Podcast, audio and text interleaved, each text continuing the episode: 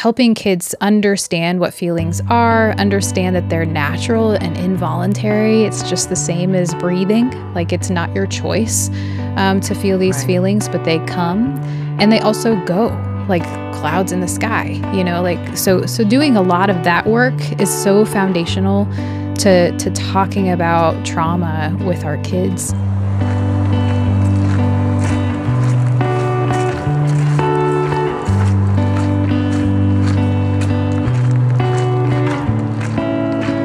Welcome to the James Trail podcast from functional to flourishing. Today we have Dr. Bonni Goodwin. Bonni has a PhD, she's an LCSW, and an assistant professor at the University of Oklahoma in the School of Social Work. Her focus is on families and children. Her career includes juvenile justice, victim services, child welfare prevention, and clinical services in an adoptive specialized counseling center, which we're going to talk some about. She is the statewide coordinator of adoption preservation services in Oklahoma. And she has been researching and training professionals on foster care and adoption for 20 years. Her research emphasizes adoption permanency, post adoption support, and improving services for adoptive families.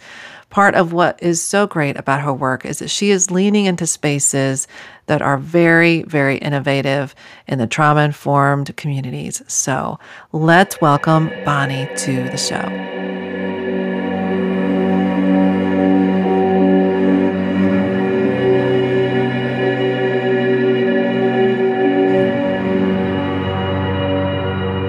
Hi, Bonni. I'm so excited that you're with us in the studio today. Hello. Thank you so much. I'm I'm very honored to to join you in a in a great conversation. Oh my goodness. I'm I'm pumped about it and just seeing your bio and just all the things that you're doing just so amazing, such amazing work. So, one of the things I wanted to ask you before we kind of fully get started here is it says you worked in an adoption specialized counseling center. Can you tell me what that is and what is and what you did there? So, I've been able to work in the field of social work with children and families in all different types of circumstances um, for the last 20 years or so. But about 10 years ago, I really honed in on the adoption field, and I was working um, in an adoption agency with birth moms um, and adoptive parents, um, but really walking along as they were making their their voluntarily placement you know they were voluntarily relinquishing yeah. and placing their children um, with adoptive parents and we the agency that i worked with had been around for a really long time about 100 wow. years so the cool thing was in that agency we were able to have a lot of long term like lifelong connection with those families. Wow. Yeah, and and they were sharing with us the experiences that they were having throughout their lifetime. And so that really opened our eyes to there's more. there's more than just the beginning of adoption. There's more that we need to to really find and develop support for the kids that are growing up, but then also the families and including the birth birth family, birth parents who were making those decisions. Gratefully, leadership at that agency opened the door and um, allowed me to work on my clinical license at the same time as I was starting to just kind of develop and understand what that meant. Mm. It was really important to me to to determine what's out there, what is, you know, of all the trainings, of all the different types of mental health treatments, what did what did we need to know? And what did we need to be able to provide that would be the most appropriate and and best for those families and those um, kids? Wow. And so that's what we did. We uh, dug in pretty deep. I dug in pretty deep. That's actually why i went back to school to get my phd because i it just it, it opened this whole world of this really huge understanding of these unique characteristics and complexities and and things that are again lifelong. So that was the beginning of our we opened a whole nother side to that agency that was focused just on counseling um, very specialized care. That's amazing. And what's crazy about when that's not true everywhere. I, I mean, mm. there are not enough services, I think we would both yes. agree, for post adoption. Uh, you know, the post adoption season for parents or caregivers. Yes. And uh, yeah, so amazing that you guys saw that and said, let's jump in. And it's probably very busy, if yeah. I had to guess. I had, I think at one point I had about 65 cases on my caseload, oh my uh, which was not doable long term. But but that definitely, you know, that's how you grow is right. noticing the need. Yeah, so, yeah absolutely. And then it says also that you are the statewide coordinator of a adoption uh, preservation services. Is that different than being involved in that counseling center? And, and what do you yeah. do with that? Yeah, yeah. So that is actually a part of a, a, research contract that I that I hold with the University of Oklahoma nice. and the Oklahoma Department of Human Services. Um, DHS has contracted with me to um, really do a big kind of a bird's eye view, um, grow, uh, strengthen, and grow the post adoption support that's available in Oklahoma. So that's it's a big order, tall order. Um, and, you know, it's a kind of a, I keep telling everybody it's a 10 year strategic plan because wow. you, you build things, you know, you build things over time. You can't, you can't create an entire system of support overnight. Um, but that's that's the goal is what do we need and really looking at the spectrum of need where um, it's you know a lot of our adoptive families and our kiddos are doing doing great they're doing they're solid, you know, and um, for time, and then they might have some challenging times, but sure. then it, it comes back to stability. So a lot of that is providing the opportunity just to to meet each other and to to find each other, to have that support of each other, um, and then and then it goes all the way up to really specialized um, and kind of even crisis level care where we've got we do have kids who've been adopted from Oklahoma Child Welfare. And then five six seven years down the road um, unfortunately we have kids who are going back into foster care because of the emotional behavioral challenges and sure. parents feeling like they're failing and not knowing what to do. Um, there's a whole lot of variables that go into into those situations. Um, but but the goal is to to hit that whole spectrum where it's this you know one end where we're just trying to give lots of support and and training and awareness out there all the way to some really targeted specific crisis response. Um, so we're in the process of building building something like that. Wow. Okay. So you have your personal spa and like bon bons and you're just like sitting there chilling all day long it sounds like right that's right. I don't know, that's right. I don't know how you're fitting it all in, but um, I bow to thee, Superwoman. So that sounds oh. amazing. that's uh, funny. Uh, so another thing that is, you know, coming up as you're talking is, you know, you mentioned helping adoptive families and foster families find each other you know, adopting and fostering can be very isolating. And so I love yeah that that is one of the things that you know you've been involved in and for that reason i love the replanted conference and the re-conference mm. that we just had in kansas city mm. I, I was just privileged to be a part of in kansas city in early february and um, yes there's content at those conferences i'm sure you do the same thing of course there's content expertise all those kinds of things that you offer but a huge piece of it is just bringing people together. And yeah. I've said this before, you know, the reason that we started James Trail is it's a resource we wish we had had. Yeah. Uh, you know, in that season. Um, and frankly, mm-hmm. it's a resource we all still need in, in whatever yeah. season we are.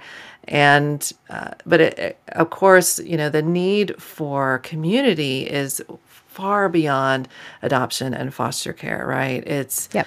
Absolutely. And, and, even, you know, birth families and all of that. It's it's mm-hmm. um, all of us who have experienced hard things, we need each other, right? Absolutely. And so yeah. I love that that's just like core to your work and everything that you're doing. Um, it's just amazing.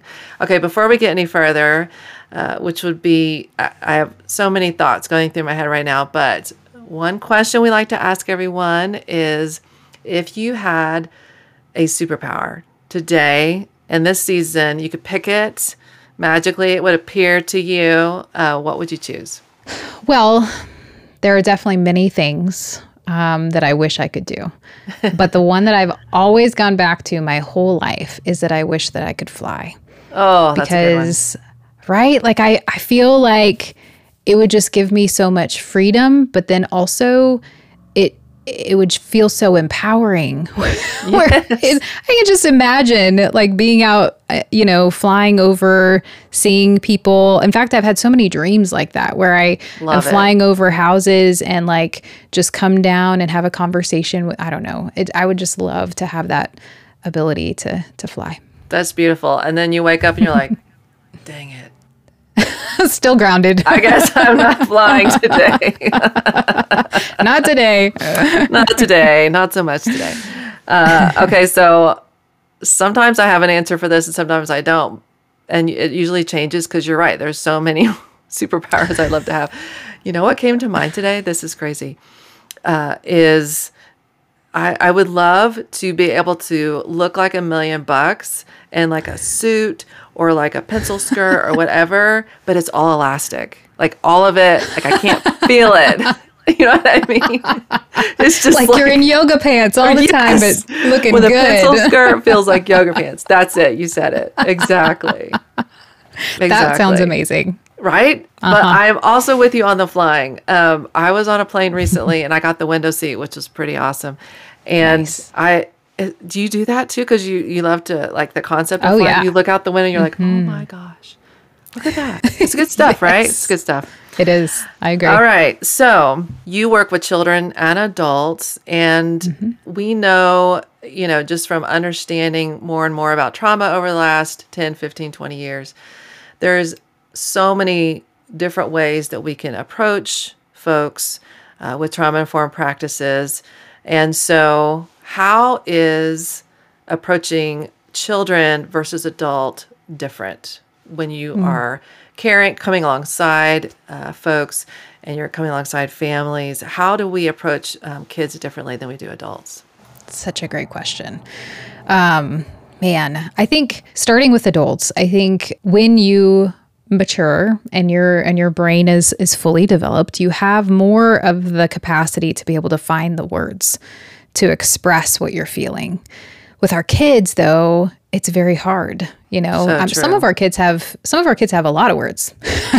Yeah. But As do adults. they'll true um, but but to be able to find the words to well and even going back farther than that to identify what the feeling is that i'm feeling is such a it's it's a process like it's not something where you just automatically know I'm feeling mad or I'm feeling sad right now. Sometimes those get confused, right? So with kids, it really takes some time to to go to to to pull back a little bit and give some of that context and and spend some time talking about what feelings are how do you feel them in your body? It's one of my favorite things to do with kids right? When you feel mad where do you feel that physically in your body? So helping them helping kids understand what feelings are understand that they're natural and involuntary. It's just the same as breathing. Like it's not your choice um, to feel these Right. feelings but they come. And they also go like clouds in the sky you know like so so doing a lot of that work is so foundational to to talking about trauma with our kids. And then one of my favorite things with kids is um, again some some of our kids have good words and you know are able to really find especially as they're um, aging and into adolescence um, journaling talking sharing your story can be powerful. But then some of our kids don't aren't yet there and so Right. finding other ways to express um, and tell their story understand their story art one of my favorite things to to ask that. kids um, is a the um, the feelings check in. You know, like those Yeah. charts of like how do I feel today. Yeah. I would always shift it a little bit to what color do you feel today, Oh, I love Um, that. Right? Because it, it just it changes it. It makes it a little more approachable, I think, than and than being able to identify an actual feeling because some feelings do have uh, too much stigma. Uh, weak, you know, a lot of kids feel they're feeling weak if they admit that they're sad, or you know, so color um, can be a really cool place to start with kids. Um, and then a lot of it too is movement, like your body, connecting feelings to your body, but then also getting up and doing physical things in in the processing, in the storytelling, um, you know, moving your body, helping your body feel powerful. Because most of the time, trauma is a situation where you didn't have power Right. you didn't have control you didn't get to choose and so moving your body in the midst of talking about or remembering some of those things can can shift that a little bit and, and give a little bit of power back Okay, so say I'm a kid, just use your vast imagination. just pretend I'm a kid. And I say, what if I said, where are you feeling stress or whatever the question is in your body? What if I said, I'm feeling in my I'm feeling it in my stomach. Well, hmm. how how would you respond then to something like that? Yeah me too right?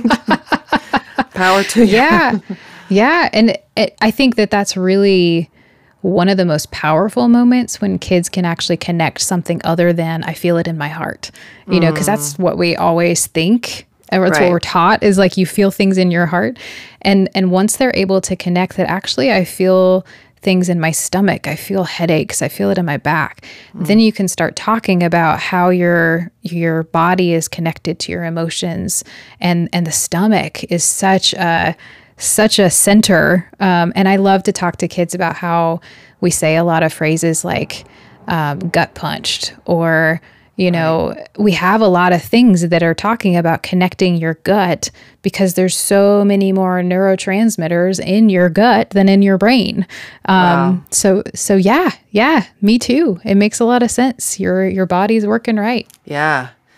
And I love that sometimes that's you know what's needed is validation. Absolutely. you know? Oh, not necessarily, which, you know, this could be true also, but not necessarily uh, oh, it's in your gut. Well, let me tell you the psycho, uh, uh, you know, analysis of that, right? It's just even just Right. looking them in the eye and saying, "Buddy, me too." Like this is an icky, icky moment, right? You know, kind of thing. I, I just love that. Do you do like work with sand trays and stuff like that? Do you do that work? I have not. I've uh, I've studied a lot about it. I haven't been able to to practice it myself, but I think it's fascinating work. I love it. Mm-hmm. Absolutely fascinating work. I mean, because it's another way. I, I love it. Goes along with like instead of how do you feel with feelings, how what color are you today? It's it's something that it's play oriented. Um, for for our listeners, uh, it's a it's a modality to come along kids uh, who have experienced trauma, and I've frankly I've seen it work with adults as well. Oh, absolutely. There's, there's a tray of sand, literally a tray of sand in the therapist's office, and there's shelves of a thousand different figures. And um, depending on the goal of therapy that day, the child or perhaps the, the therapist, but usually the child or um, the, the person in therapy will pick, you know, figurines and things from the shelf and then it's used in therapy as a way to explain their feelings and what's going on it's just Yeah. it's, it's really really brilliant I agree. yeah i just feel like there's so many different directions we could go one thing i want to ask you though is how have you seen the role of race and ethnicity play out in your hmm. practice Yeah. Man, such a a critical piece for um, families, I think, to have a good understanding walking in to adoption and foster care. yes Um, when when they are um, entering into a relationship with a child who is from a different cultural background, a different race, especially if their skin is a different color. So, Sure. uh, you know, there's there's layers to it. I think um, already our adopted and our, our adopted kids and our kids in foster care already are having some some challenges coming to them when they're trying to figure out their own story. Um, what happened to me? Why why did why were my parents not able to to keep me you know there's there's questions that they have to to process through and have to have a safe place to ask um, and so there's this identity formation that's that's happening and this understanding of my own story and why. And then when you have a cultural and a racial difference on top of it then it, it adds another layer to that. Um, Absolutely. who am i now you know, we know that adolescents have to reflect off of um, the caregivers in their life and other people in their life to, to determine who am I. It's like a mirror process. So when we when parents look different than the child, then it, it's it's just it's a more complex process of who do I look like? Um, what does that mean for me? You know, I've heard um, working with some of my transracially adopted kiddos, uh, I've heard several of them talk about I don't feel like I belong anywhere. I don't feel like I fit anywhere because I don't look like my adoptive family and I can't hide. You know, like right. when we go out in public, everybody knows that I'm adopted, and they ask me those questions. And, um, you know, some of those are very upsetting questions. Sure. Um, so that there's, it's harder to hide. But then it's also uh, when I connect with you know others of my racial background then i don't necessarily fit there either mm. um, because i'm i don't feel accepted. And so who who who do i belong to and what does that mean about me? And so it, it's just it's complex. There's um, some really unique aspects that we um, as parents and also as professionals walking alongside our kids who are trying to process all of that on top of, you know, developing relationships, on top of hormones, all the stuff that oh our kids gosh, have to do. Totally. Right. then we have to have a good, solid understanding and strategies to really help walk through some of those questions and hold space, be a safe container for the processing of what all that means, you know? Because, and that's where we know that grieving brings up so many emotions that don't really make sense, like confusion and anger and, you know, all, the, all that stuff comes up. And if we're not feeling comfortable and prepared that all of those things might come up in this process, then we don't know how to help and support. So, right. I think there's just there's just a lot of extra things for our kids to process through. There sure are. And I know that's been a process. So we have five kids, four of which are adopted, and the four that were adopted are all, you know, it's all transracial, um, interracial, whatever, adopted, and yeah. um, they they've all had their journey with that. Um, Jordan, uh, our second kiddo, uh, you know, talked about some of that in the podcast that we did a couple of episodes yeah. ago, and mm. it I mean, it was a process for him. It's a process for our girls. We have three girls that are Latina, and uh, we made it extra hard on them by living cross culturally as well. We lived in Hawaii for a time. We lived in Mexico for a time. Wow. So wow. Um, we're just like adding all the layers. But um, but I do remember something that was a, a really poignant moment for me anyway um, mm. So before we adopted the girls, we just had the boys, and so we have our oldest, who's our only biological kid, and my husband's white, and so Griffin is you know Caucasian, and then we had Jordan, and Jordan's African American. So, you know, uh, so Griffin's like two, and Jordan's like one, or like they're little, like two and three, something like that. We were yeah. in the car, and we were driving along, and Griffin says Hey, Jordan, look, that man is brown like you. And it was somewhere between like this amazing moment where, like, I think for the first time, little Griffin realized that there, mm. there are differences in how we look. And it reminded me as a parent just how important my role is in saying and responding well in that moment, which I don't yeah. I don't know. I hope I did. But, you know, it's saying something to the effect of, that's right. That's right. Look, that man's brown like you, Jordan. A beautiful chocolate brown. Look at you, you know, mm. kind of yes. making it um, not something we don't talk about. Like, let's talk about Yes. this. Let's not make this subject something that is untouchable or taboo in our house. Like, let's talk about it. And so, Yeah.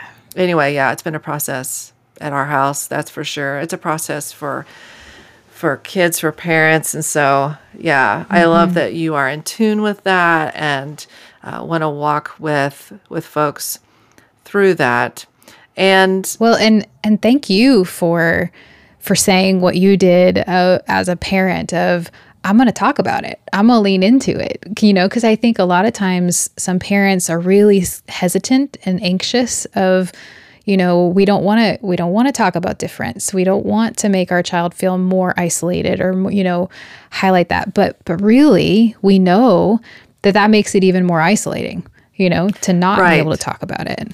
right, So and I I'm think that was finding a great some of- response. Well, I hope so. Thank you. Um, you know, I think some of that paradigm of I want to protect my kid is is comes from the generational stuff. You know, I think there are generations older than than myself, and perhaps even older than my grandparents. That you know, their mindset was, well, it'll protect them if we Mm-hmm. handle things a certain way, or if we don't tell them they're adopted, or you know, stuff like that. Right. And we've, you know, in the last 30 years or so, you know, come much more into the no, we need to embrace all of these things and talk about all these things. So I'm just really thankful to be in the generation that is starting to get that, you know. Me too. I Me I know, right? I know that I, you know, did plenty of things, but also, you know, I'm thankful to have, you know, the kind of generational environment where I can be like, actually, no, we're going to do it differently, you know? Yeah. So, anyway. Yeah. So thank you for sharing that. So we, we you touched on this when you were talking about some of your intro and, and what you do and this counseling mm-hmm. center that was developed. So I'm really passionate about and, and I know you are as well about talking about things and and needs and resources for parents and caregivers and teachers frankly and everyone in the kiddos mm-hmm. world after adoption. Our mm-hmm. experience and i see this for for many of our friends and uh, acquaintances coworkers people that we meet who are adoptive families and and are in the lives of adoptive kids is uh, you know the the church many times or the community are absolutely rallied during the adoption process all the paperwork Yep. all the interviews and the home studies and all those things. Everyone's like oh my gosh that's amazing. We're on board. We're praying for you and all that stuff. And absolutely they mm-hmm. are. That's 100% accurate. Right. and then the kiddo comes home and, and maybe there's an airport moment or a big party or a baby, not a baby shower, but like an adoption shower or whatever. Mm-hmm. And then it's kind of like, okay, so you guys have got it. That's okay. Just call me. if you need something, just call, you know? Right. And Right. that is literally the opposite of what is needed so many times in adoptive families. That is the moment when we really need people to press in. We really need someone Yeah. to show up at our door with a pot of spaghetti. We really need people Mm-hmm. to, to, to, if you're a person of faith, to lean in in prayer. Uh, we Yeah. really need wise counsel and tons of grace when we show up at church and, you know, all the things. And so, Yeah. what are the angles of that that you are passionate about that that you have you know maybe seen that are unique uh, or you know could be of interest to to our listeners the after adoption process Yeah. Oh, there's so much. Right. there's so much in all of that. I think one thing that we've learned through through research, um, looking at the stability, you know, looking at characteristics or factors that are associated with adoption breakdown. So whenever things, like I was mentioning earlier, um, when some of our kiddos do, um, you know, actually end up uh, entering foster care after some time after being adopted. Um, something that we've learned is that the risk for that breakdown actually increases over time, mm. which doesn't feel naturally right, Right. right? Like you you would think that the hardest time is when they first join the home and everyone's getting to know each other and everything's new and then over time everyone just gets closer and closer. But there's a um, honeymoon. Yes. Or there can Yes, be. There can be a honeymoon. And so and in mm-hmm. line with what you're saying, there's there's a lot of times there's this like moment of like, oh wow. And everyone's on their best behavior, but the reality then comes. Sorry, go ahead. Right. Right. No, that's exactly exactly what I'm what I'm talking about of just that um because of that trauma piece, right? Of when I have had experiences where what I thought was forever was no longer there, then when I'm told this is forever and I'm coming to connect and learn and and you know begin a relationship, I'm not able to fully trust that Sure. right away. It takes it takes a lot of time to be able to really believe that this is going to be something that that is an on a long-term thing. Plus I'm still growing, you know? So every year my brain sees my history and sees my life in a different lens. Right. It's like I'm putting new glasses on every year and trying to understand everything that I've been through um, with different perspective and more maturing, um, maturing brain, which is really why um, what we what we think of like it's about two years increase the risk increases a little bit but five years later the risk is even higher Wow. but the highest risk of adoption breakdown is at 10 years post finalization Wow. I did not know that. yeah, and it makes sense though, right? Like if you think of a kiddo who was adopted at age three, 10 years later is 13. Right. It's it's preteen. That's the that's the hard, that's that's puberty, that's identity formation. It's all those complexities that we were talking about earlier. So for the church, I I think you're right. I think the church does an amazing job at celebrating, um, at supporting at the beginning and saying, "Man, we're here for you, and we're so excited for you." And also maybe sometimes a little bit of "You are a saint." Yeah. so Oh, you know, gosh. like right, like putting a little bit of uh, putting adoptive parents on a pedestal that actually may feel good for a second, but then it actually is a lot of pressure. It Um, is. it's a lot of pressure to to be seen that way. So as the child grows, if and there's going to be just because every kid as they grow have, you know, teenage years are hard. Everyone knows that and then you add on all trauma processing it and all these things, then things get even can be even harder. And like you said, the church has kind of been like, all right, you're doing good. Um, not really knowing or even having the resources or, or tools to know how to help when things are ongoing and harder.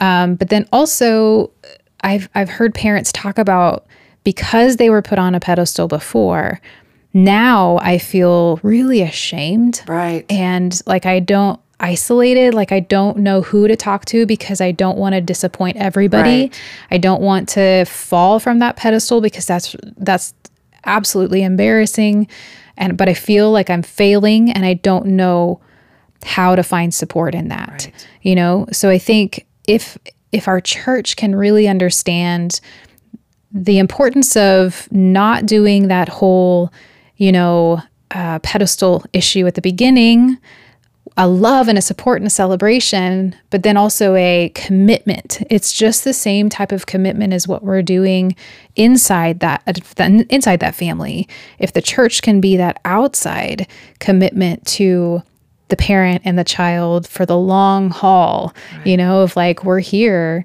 and and we're not going to judge you. We're not going to judge your kid. We're not going to tell you or blame you as a parent for whenever your kiddo's having a hard time and you know gets a gets upset in church. Right. Right. And I I'm so grateful that you're bringing this up. I was uh, I had the privilege of presenting uh, a, pre- a workshop at one of these conferences, and so I'm I'm standing in front of a, a group of all adoptive and foster families, and you know I said something to the effect of you know, a friend of mine was telling me a story about being at church, and and for our listeners that are not a part of church, I think you know, community is another word that could fill that space. You know, your neighbors, Yeah. y- you know, school parents, PTA, whatever. Um, so, but someone had come up to them and said, said, and we almost we've all heard this, some or something like this.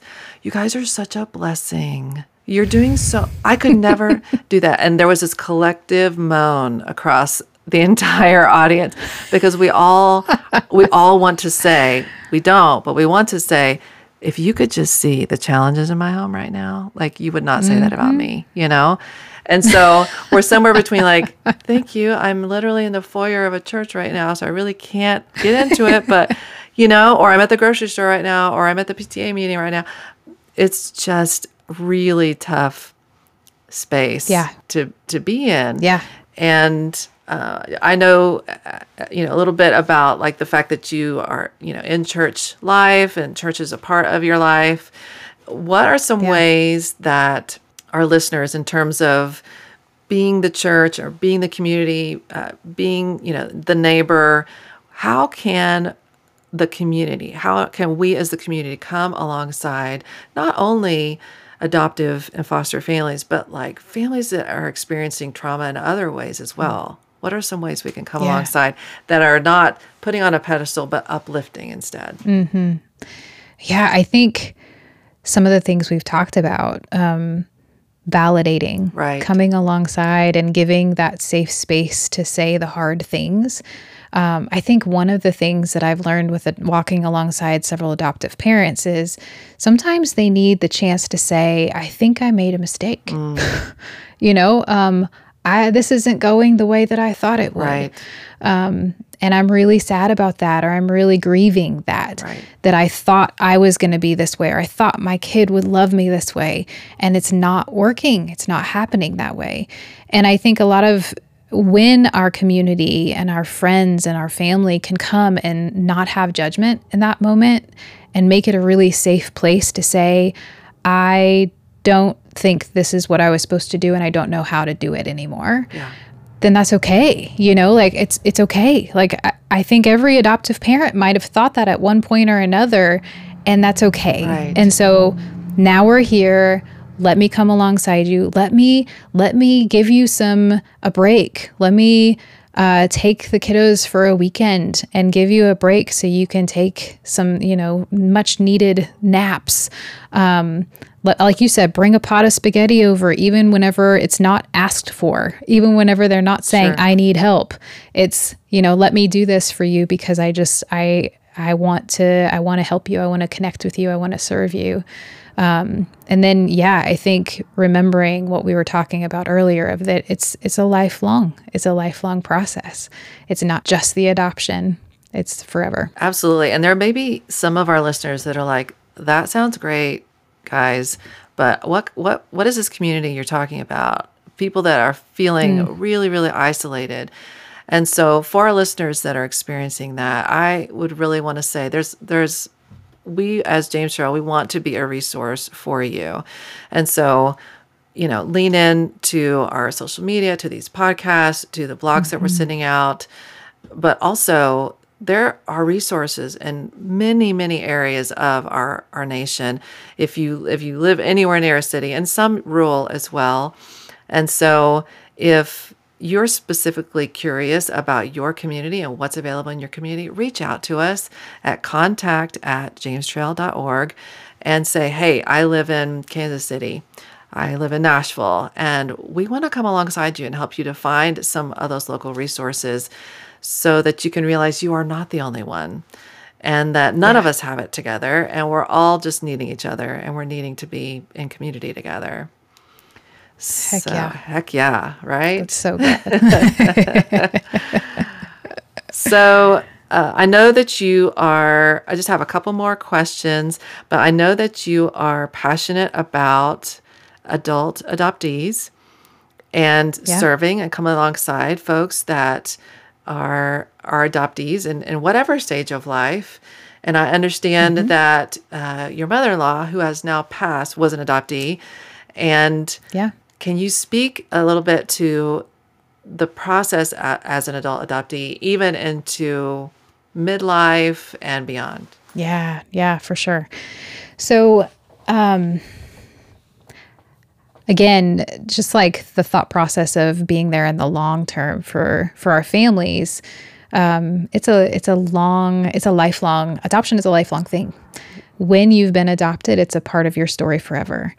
and I think um, listening and asking questions of my mother in law, um, she had a wonderful adoption experience. Her parents were uh, amazing people. Um, she felt very loved, but but in the midst of that, I could I, I could hear and I could see a constant uh, feeling of rejection and abandonment that she just carried with her.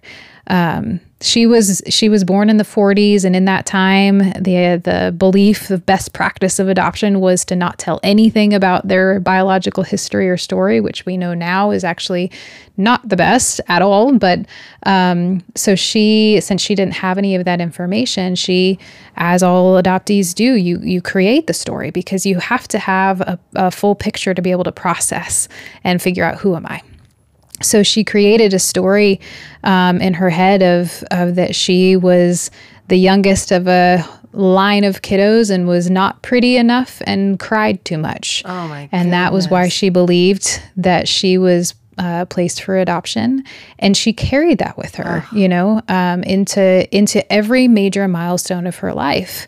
Um, again, very loved, very connected, um, many good things for her in her life because of her adoptive home and and and her faith and things that she held on to as an adult. But there was that there was always that um, just a, that that thread in her life, you know. And and so seeing that and feeling that alongside her um, has really led me to dig into that and want to want to understand what are some ways that our adoptees when they're when they're 25 when they're 35 when they're 60 and and the you know the aging developmental process at that time of what we're doing is looking back on our lives and understanding you know where have i been and what have i done? Um, that's it's it's a critical time for them um, to be able to put some of those pieces together too. Um, and and some of the best supports i think is having each other having other people who have had a story like that to be able to to to bounce off some of those feelings and different questions that might come up and and that feeling of I thought I was over this or I thought I was okay with this but I'm feeling it again. Once again it's about community, right? Absolutely. Absolutely. Knowing that it's it's not just you. Um, and then also having those times when I think it's the same as grieving. Uh, any when we lose someone to death, it's uh, adoption uh, grief is is a little more complex because it's more ambiguous. Of I didn't really lose them to death, but I don't know where they are, mm. you know, and things like that. And then one other piece of that is some of our adult adoptees have had the opportunity to reunify with biological family, um, which can be a very healing process um, and can fill in some of those gaps in the puzzles. But then um, some some don't have that opportunity, so that you know um, grieving that loss of opportunity. And then some of our adult adoptees have had that for a time, but then feel a um, refreshing of that grief whenever you know those uh, adoptive parents pass away and then biological parents pass away you know like some of that is more um, com- again i keep using that word but it's it's the best word for it it just is really complex um, processing sure. through what all of that means at all those different major milestones of life. Well, I love that you are leaning in in in this world, in this, you know, trauma informed world, but also the the adoption and foster piece in in ways that we wish it weren't so innovative. We wish it were intuitive and everybody were doing this, but you're really leaning in and like the after adoption pieces and the adult adoptee mm. pieces, which is so beautiful. Your expertise is vast and it is mm, such a it's been such kind. a pleasure to have you today. I have one Thank more question you. for you. Okay. Where are you seeing beauty in this season of your life? Mm.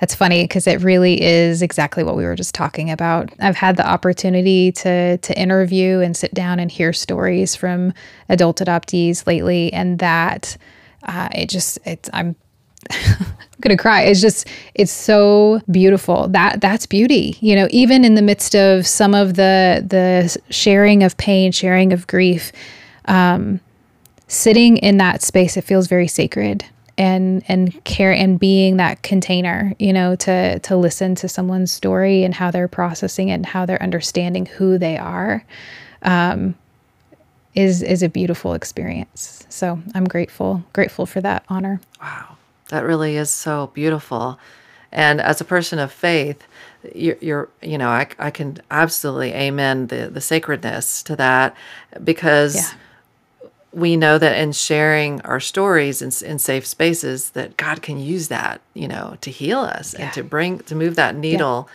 closer to mental health and closer towards you know the healing you know in the healing process so mm-hmm. yeah yeah thank you so much for being here today i am thank so you. grateful to have met you and to have you as, as a part of uh, you know this this way of connecting with our listeners and this way of connecting content to people. And I know it's going to resonate with so many people. And so just really grateful for you. Grateful for you and everything James Trail is providing for people. And that's very cool. Oh, well, it's it takes all of us joining hands, right? Yep. So you are yep. very much a part of that today. So we appreciate you and hope that you have an amazing rest of your day. And to our listeners, we will see you on the trail. We have an amazing team here at James Trail, and our podcast is produced by Zach Lucero and marketing and copy by Liz Ramsdell. For more information, please check out our website at jamestrail.org. Guys, don't forget to subscribe, rate, and review. It makes a huge difference on where our podcast goes, who hears it, and make sure and share the podcast with the people that you think would be of, of value to, of impact for. Thanks, guys.